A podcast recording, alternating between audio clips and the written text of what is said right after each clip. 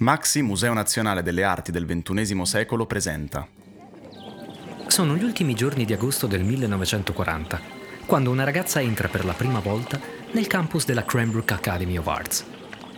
Fa caldo, ma lei è abituata al sole della California e quello del Michigan non la spaventa.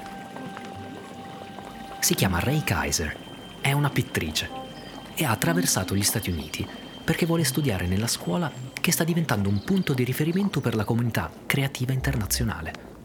Brillante, curiosa, attratta dalla sperimentazione su forme e materiali, Ray è sicura di essere arrivata nel posto giusto. Qui avrà l'opportunità di esplorare tutte le possibili combinazioni tra arte e struttura e di aggiungere un'importante esperienza alla sua formazione. Non può ancora sapere che l'approccio libero e progressista dell'Accademia ha affascinato anche Charles Sims, un ex studente di architettura, ambizioso e anticonformista, arrivato un paio d'anni prima a Cranbrook dove insegna design industriale. Charles e Ray si conoscono nell'estate del 1940 e da quel momento non si lasceranno più. Per 40 anni vivono e lavorano insieme, ideando arredi, abitazioni, allestimenti, film, grafica, video e persino giocattoli. Il merito di questo incontro è tutto di una sedia una semplice e rivoluzionaria sedia di compensato che cambia il destino di una delle coppie più creative della storia del design, Charles e Ray Eames. Incontri è un podcast del Maxi, Museo Nazionale delle Arti del XXI secolo. Otto episodi per raccontare le storie di celebri coppie del design, dell'architettura e delle arti che hanno dato un contributo fondamentale all'estetica del nostro tempo. L'incontro tra Charles e Ray Eames è a cura di Domitilla Dardi, storica del design e senior curator per il design del museo, scritto con Francesca De Michele. Stati Uniti, agosto 1940. Sta per iniziare un nuovo anno accademico la Cranbrook Academy of Arts, il prestigioso campus americano. Un anno decisivo che segna l'inizio di una stagione fondamentale per tutto il design mondiale. La Cranbrook è la più importante scuola di design del XX secolo negli Stati Uniti. È la fine degli anni venti, quando un facoltoso magnate di Detroit, George Booth, incarica l'architetto finlandese Eliel Sarinen di progettare non una scuola d'arte nel senso comune, ma un luogo di lavoro per l'arte creativa un gigantesco campus dove architetti, artisti e artigiani possono vivere e lavorare insieme, condividendo idee e progetti in un clima di sperimentazione e libertà creativa. È proprio Sarinen a guidare il Dipartimento di Architettura e Urbanistica e a trasformarlo nell'epicentro di una nuova sperimentazione avanguardista. Negli anni 30, la conclusione dell'esperienza della Bauhaus aveva lasciato la comunità creativa internazionale orfana di riferimenti culturali è in questo vuoto che l'Accademia di Cranbrook inizia ad affermarsi come un grande motore creativo che attira nella sua orbita i migliori talenti dell'epoca. Nelle sue aule si incroceranno i destini delle più importanti menti progettuali dell'epoca. E l'incontro tra Charles e Ray è tra quelli che hanno un impatto decisivo non solo per il design, perché la produzione degli IMSS sarà vastissima e andrà dalla progettazione di abitazioni e spazi commerciali agli arredi, dalla grafica pubblicitaria alla comunicazione aziendale, mettendo in ogni creazione la visione di entrambi.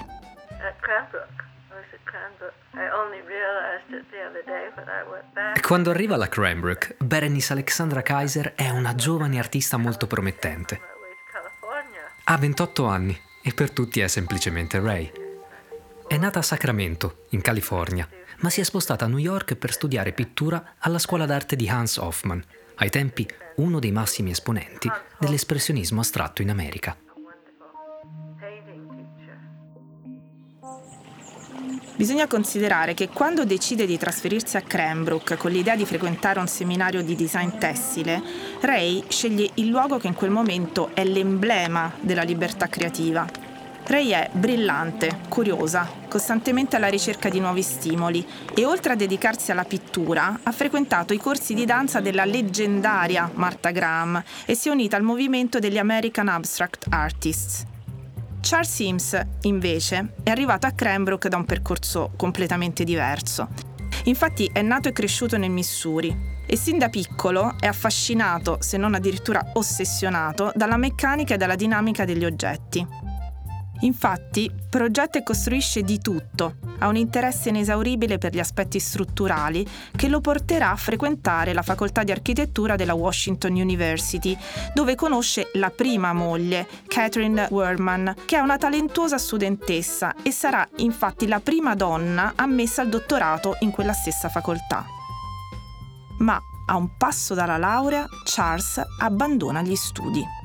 Il suo interesse per la visione del noto architetto Frank Lloyd Wright lo porterà alla frattura con i docenti della facoltà e a un progressivo allontanamento dalla visione accademica dell'epoca. Charles vuole seguire la via americana dell'architettura, distaccarsi dall'approccio razionalista tipicamente europeo che è stato adottato al contrario da molti suoi colleghi. E questa è una direzione che emerge chiara già dai suoi primi progetti.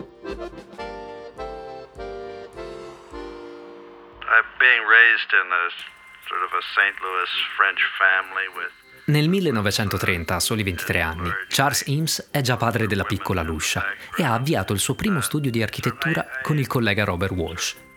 Tra i primi lavori c'è una chiesa di mattoni rossi con grandi vetrate in stile gotico, che viene pubblicata sulla rivista Architectural Forum e notata da Eliel Saarinen, che nel 1938 gli offre una borsa di studio per Cranbrook, dove si trasferisce con tutta la famiglia.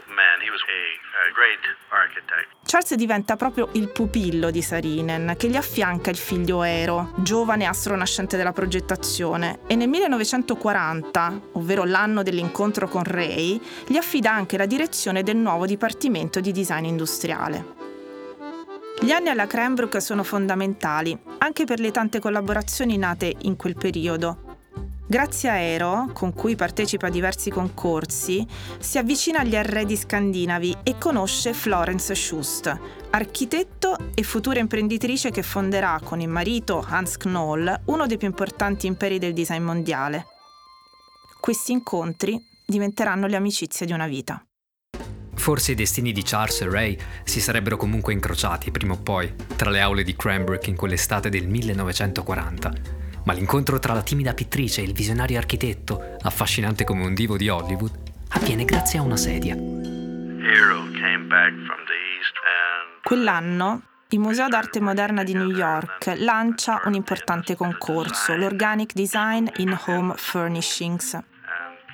Il concorso nasce con l'obiettivo di trovare designer capaci di adattare le idee alla produzione in serie e di conseguenza alla vendita su vasta scala.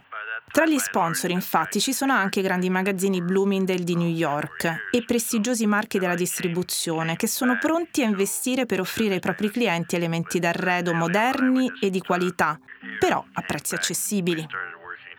Tra i team che raccolgono la sfida c'è quello formato da Charles Sims ed Eero Sarinen. Decidono di partecipare con una sedia curvilinea da realizzare con un materiale piuttosto economico, ovvero il compensato ligneo. I due vogliono reinventare il concetto stesso di sedia, eliminando le finiture superflue del passato come tessuti e imbottiture. Pensano a uno stile essenziale e pratico, ispirato proprio dal design scandinavo. La complessità del progetto che i due intendono presentare però sta proprio nella piegatura del materiale, un unico guscio ininterrotto, modellato in curve complesse con un sistema di pressatura a caldo, che definisce la forma della seduta, dello schienale e dei braccioli. Agli studenti che partecipano alla preparazione dei disegni per il concorso si unisce Ray. Tra la giovane artista e Charles scatta un'intesa artistica immediata, seguita ben presto da un amore travolgente. È l'incontro straordinario tra due percorsi e due personalità perfettamente complementari. Charles è l'anima tecnica, si concentra sull'aspetto strutturale e architettonico, sulla produzione e i materiali. Ray invece ha una visione estetica raffinata e una grande sensibilità per spazi, forme, colori. Il suo apporto si rivela fondamentale già da quella prima collaborazione e sarà decisivo per il successo professionale della coppia e probabilmente anche del matrimonio. La sedia in compensato curvo vince il concorso del MoMA. Quando viene ideata, sono semplicemente Charles e Ray ma quando a settembre del 1941 la sedia viene esposta al museo, sono già diventati gli IMSS. Hanno pochi soldi e pochissime certezze, ma sanno di poter contare l'uno sull'altra. E dopo una brevissima luna di miele si trasferiscono a Los Angeles, decisi a ripartire proprio da quella semplice eppure complicatissima sedia. Nonostante la vittoria del concorso, non è pronta per entrare in produzione. E gli IMSS iniziano una lunga serie di sperimentazioni sul compensato e sui metodi di piegatura. I primi tempi a Los Angeles sono molto difficili.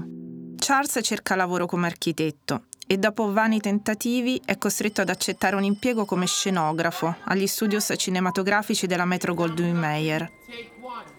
Ora deve mantenere due famiglie e nonostante la crisi con Catherine fosse iniziata già prima dell'incontro con Ray, la gestione del divorzio è complessa e onerosa.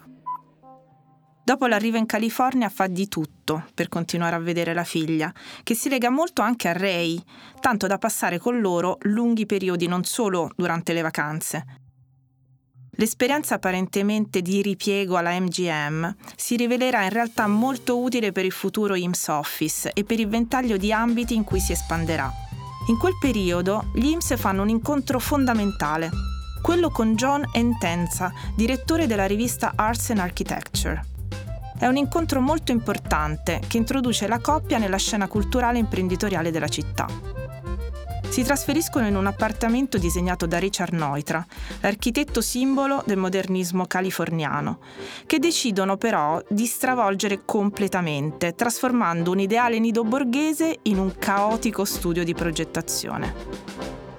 Al centro del living mettono la Kazam Machine, una rumorosissima macchina di loro invenzione che serve per piegare a caldo e pressare i fogli di compensato e che non fa che rendere ancora più eccentrico lo stile di vita della coppia. Il 7 dicembre 1941 tutto cambia. Dopo l'attacco di Pearl Harbor, gli Stati Uniti entrano nella seconda guerra mondiale e qualche mese dopo l'esercito chiede agli IMSS di realizzare barelle e supporti in legno per i soldati feriti al fronte. È uno sforzo creativo differente e molto complesso, ma gli IMSS affrontano la richiesta con entusiasmo e aprono la Plyford Wood Company, il loro primo vero laboratorio. Qui produrranno oltre 150.000 tutori e grazie a un lavoro di ricerca sulle scocche leggere realizzano anche fusoliere per alianti e per aerei di nuova concezione. La scoperta più importante, però, riguarda la produzione di massa, un'esperienza che si rivelerà preziosa per costruire il loro futuro. Per un lungo periodo, la ricerca sul compensato ligno prosegue grazie alla più prosperosa industria del momento, che ovviamente è quella bellica. L'approccio degli IMSS è efficace sul piano creativo tanto quanto su quello imprenditoriale. Alla fine della guerra, il lavoro sulle scocche di legno può finalmente abbandonare l'impiego militare e reindirizzarsi verso il design per arredi di qualità a costo contenuto. Nel frattempo, gli IMS hanno trasferito lo studio al 901 di Washington Boulevard, nella zona di Santa Monica, in quella che sarà la sede definitiva dello studio. Si tratta di un gigantesco capannone che anticipa gli open space industriali contemporanei. È in questo nuovo spazio che Charles e Ray sono decisi a risolvere i problemi tecnici della loro sedia. Questa volta arrivano alla soluzione decisiva. Realizzano schienale e seduta con due stampi separati, semplificando enormemente il metodo di curvatura e riducendo i tempi di produzione. Ora si tratta solo di trovare il partner produttivo più adatto e la scelta ricade sulla Herman Miller, azienda orientata alla produzione di arredi di concezione americana, moderni ed ergonomici, che è in linea con le proposte creative degli IMSS. Finalmente nel 1946 la sedia entra in produzione, secondo il principio The best for the most for the least, ovvero il massimo del meglio al maggior numero di persone al minimo costo, uno slogan che sintetizza l'intera filosofia della coppia. Sono arrivati al traguardo senza mai perdere l'attenzione sulla funzionalità coniugata all'estetica. Le loro sono forme morbide che si sposano a colori e decorazioni, che soprattutto grazie a Ray guardano all'opera di Miro e di Henry Moore. Design oggetti d'arredo accessibili alla nuova società americana del dopoguerra, che dopo anni di depressione economica si prepara per un'inarrestabile rimonta. Negli anni successivi, l'IMS Office cresce e si affolla di importanti collaboratori. Alla progettazione di interni si aggiungono la grafica pubblicitaria, la comunicazione multimediale, l'ideazione di campagne aziendali e gli allestimenti. In quel periodo la coppia creativa inizia a collaborare con il fotografo e grafico svizzero Herbert Matter, che si mette al servizio della grafica pubblicitaria. In studio arriva anche Don Albison, che sarà fondamentale per tutti i progetti con la vetroresina. Lo studio diventa un luogo di commissione di arti, all'insegna della continua esplorazione di nuove forme artistiche ed espressive. In poche parole, una piccola Cranbrook. Nel capannone degli IMSS convivono tavoli da disegno, set fotografici, macchinari, prototipi, oggetti di ogni tipo che Ray colleziona e cataloga, insieme a caratteri tipografici, immagini, polaroid, diapositive, disegni, cartoline, avviando un archivio analogico di immagini e colori che non ha nulla da invidiare a quelli digitali di oggi, di Pinterest o di Instagram. L'IMS Office inizia la sua evoluzione verso quella che oggi chiameremmo un'agenzia creativa. Nel 1948 il MoMA indice un altro importante concorso, questa volta dedicato al design low cost. Come sette anni prima gli IMS decidono di partecipare. Il loro progetto sembra uscito da una rivista del futuro, una chaise longue in plastica e metallo che stupisce tutti. Questa volta però l'impresa non è sufficiente. Il nuovo concorso del MoMA sul design low cost offre a Charles e Ray l'occasione di lavorare su un nuovo tipo di seduta e di dimostrare tutto il loro estro e genialità. In giuria c'è uno dei maestri dell'architettura del Novecento, Miss van der Rohe, e al concorso partecipano i più importanti team dell'epoca. Gli IMS hanno in mente non una semplice sedia, ma la sedia. Si chiamerà infatti la chaise, staccato, in omaggio allo scultore Gaston Lachaise, scritto invece tutto attaccato, e alla sua floating figure, che ispira questa sofisticata creazione, ovvero un corpo femminile di bronzo che pare sospeso in aria. Dopo diversi tentativi decidono di utilizzare la fibra di vetro per creare una sinuosa scocca curvilinea che ricorda una figura femminile, fissata a una base in legno da sottili supporti metallici in modo da farla sembrare flottante una scultura più che una sedia. La chaise piace, ma la giuria la ritiene troppo specifica nell'uso e le assegna solo una menzione. Tuttavia, il successo degli IMSS ormai è inarrestabile. Nel 1949 firmano il progetto che li renderà davvero famosi oltre i confini del proprio mondo, ovvero la loro casa. Quell'anno, infatti, John Intensa lancia su Arts and Architecture una nuova sfida, immaginare delle case adatte a far fronte all'emergenza abitativa post-bellica e al nuovo stile di vita delle famiglie americane. Il programma si chiama Case Study Houses e prevede l'ideazione di moduli abitativi innovativi, facilmente assemblabili. I 36 progetti pubblicati sono l'emblema stesso della nuova visione modernista americana, case funzionali ed efficienti che interpretano perfettamente lo spirito dell'American Way. La Case Study House 9, futura dimora di Entenza, è disegnata dal duo Charles Sims ed Eero Sarinen, che si è riunito per l'occasione. Ma sono Charles e Ray a firmare il progetto più iconico della serie, la Case Study House 8, costruita a Pacific Palisades, Los Angeles, ovvero la celebre Eames House. Uh, Ray, uh, Ray and I worked on it. We designed it together. Questa diventa la loro casa manifesto e sarà il nido ideale per due sposi che vivono e lavorano insieme, frutto di un riuscitissimo assemblaggio di elementi prefabbricati. L'esterno, infatti, sembra un quadro di Mondrian, creato da un gigantesco telaio di metallo a griglia ortogonale, su cui sono montati pannelli blu, bianchi, arancioni, alternati a vetrate trasparenti, creando il tipico contrasto pittorico di geometrie e colori.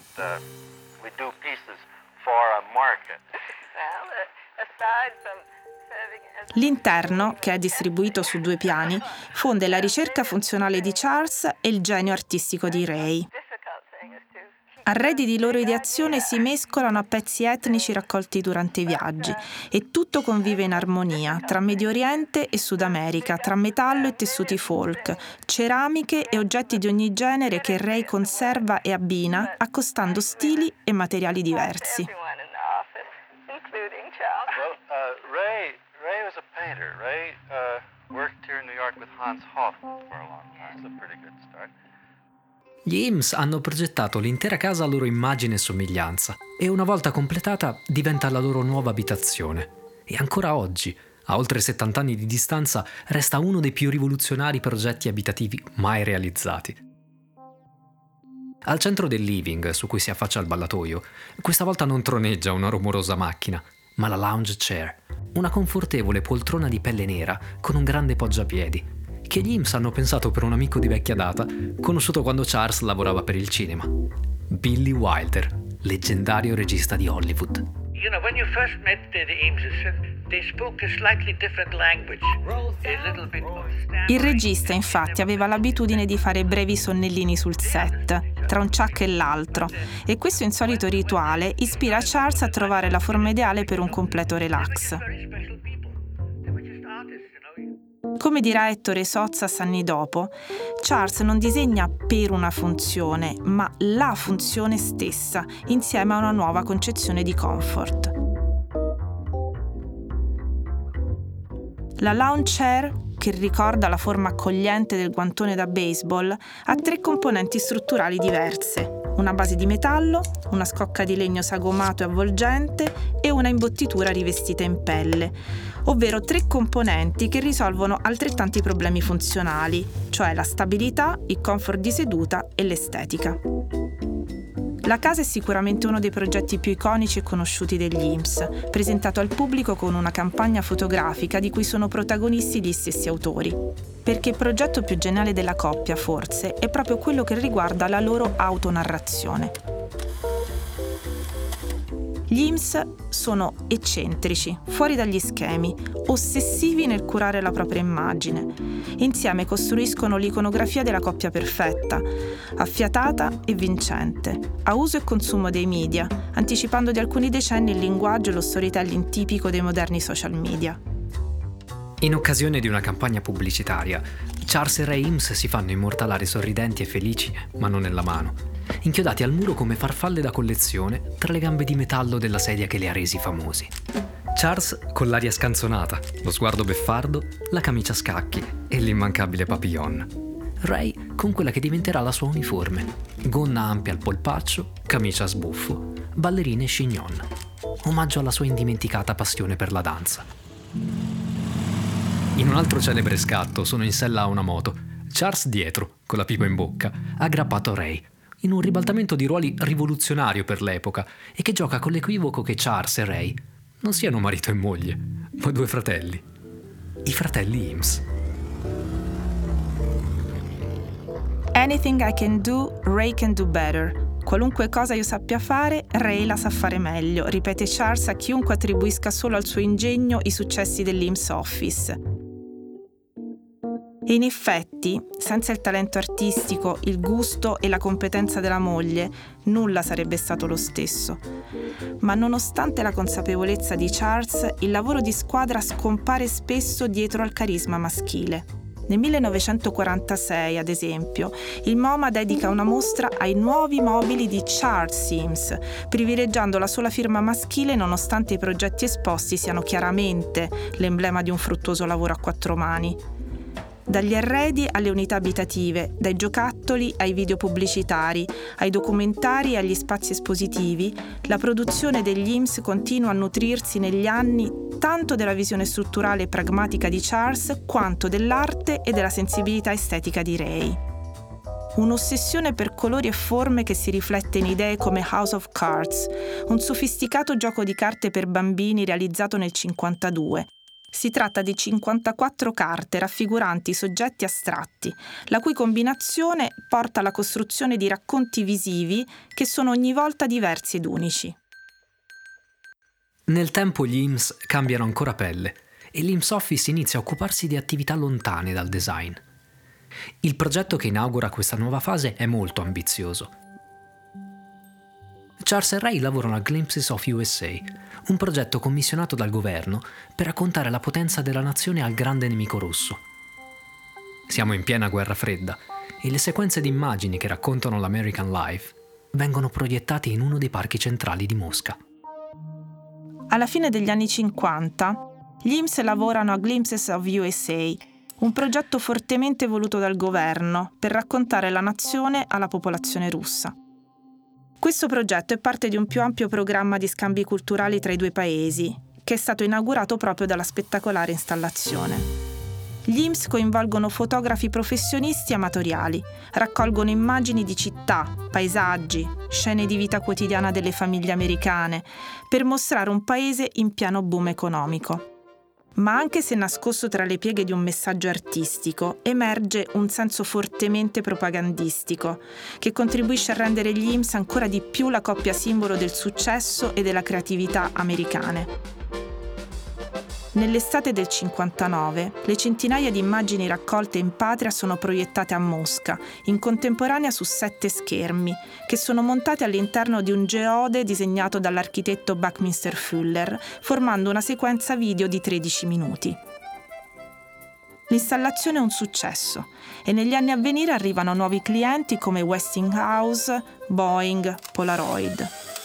Grazie agli IMSS, la comunicazione aziendale si arricchisce di nuove forme di linguaggio.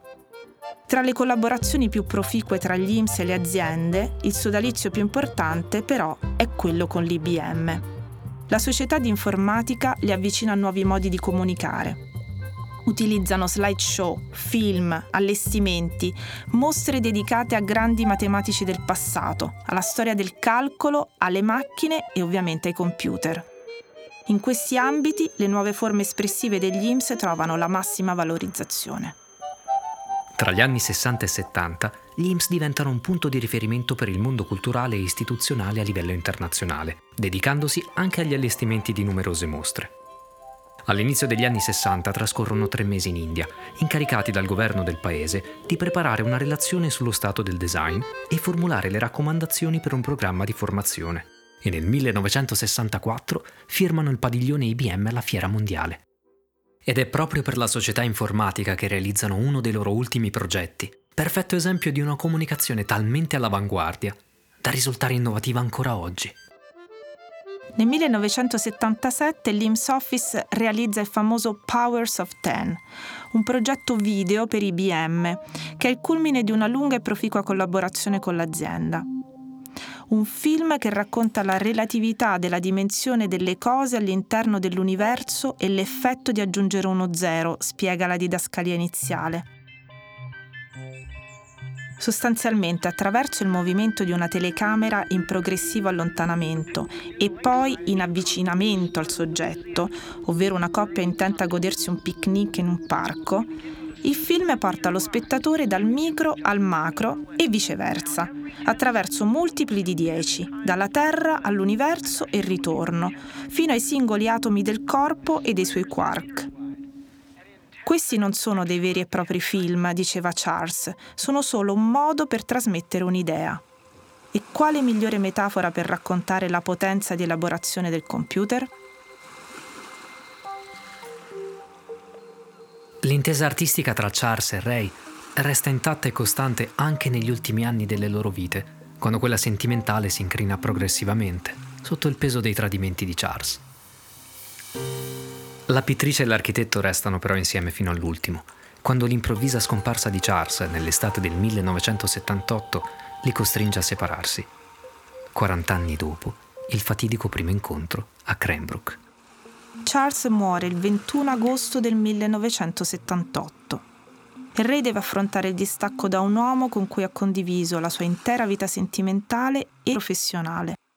Inizialmente tenta di portare avanti le attività dello studio e di trasformarlo in un punto di riferimento per il design femminile. Ma oltre alla conclusione di alcuni progetti non avvia nulla di nuovo e negli anni successivi si dedica soprattutto alla catalogazione di tutta la produzione dell'IMS Office, contando anche sull'aiuto dell'amatissima figlia di Charles e del nipote.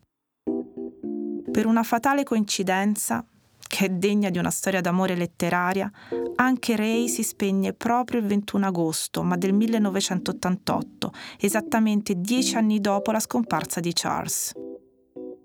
L'IMS Office, al 901 di Washington Boulevard, chiude definitivamente battenti, concludendo un'esperienza che continua a vivere ancora oggi attraverso progetti iconici e intramontabili, esposti nelle case e nei musei di tutto il mondo.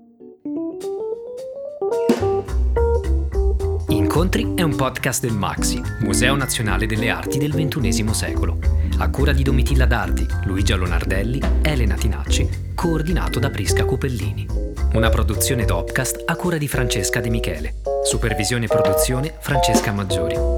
Producer Marco Paltrinieri, Alice Andrini. Sound design Gaetano K. Montaggio sonoro e post produzione Aleandro Zannoni. Una produzione Dopcast.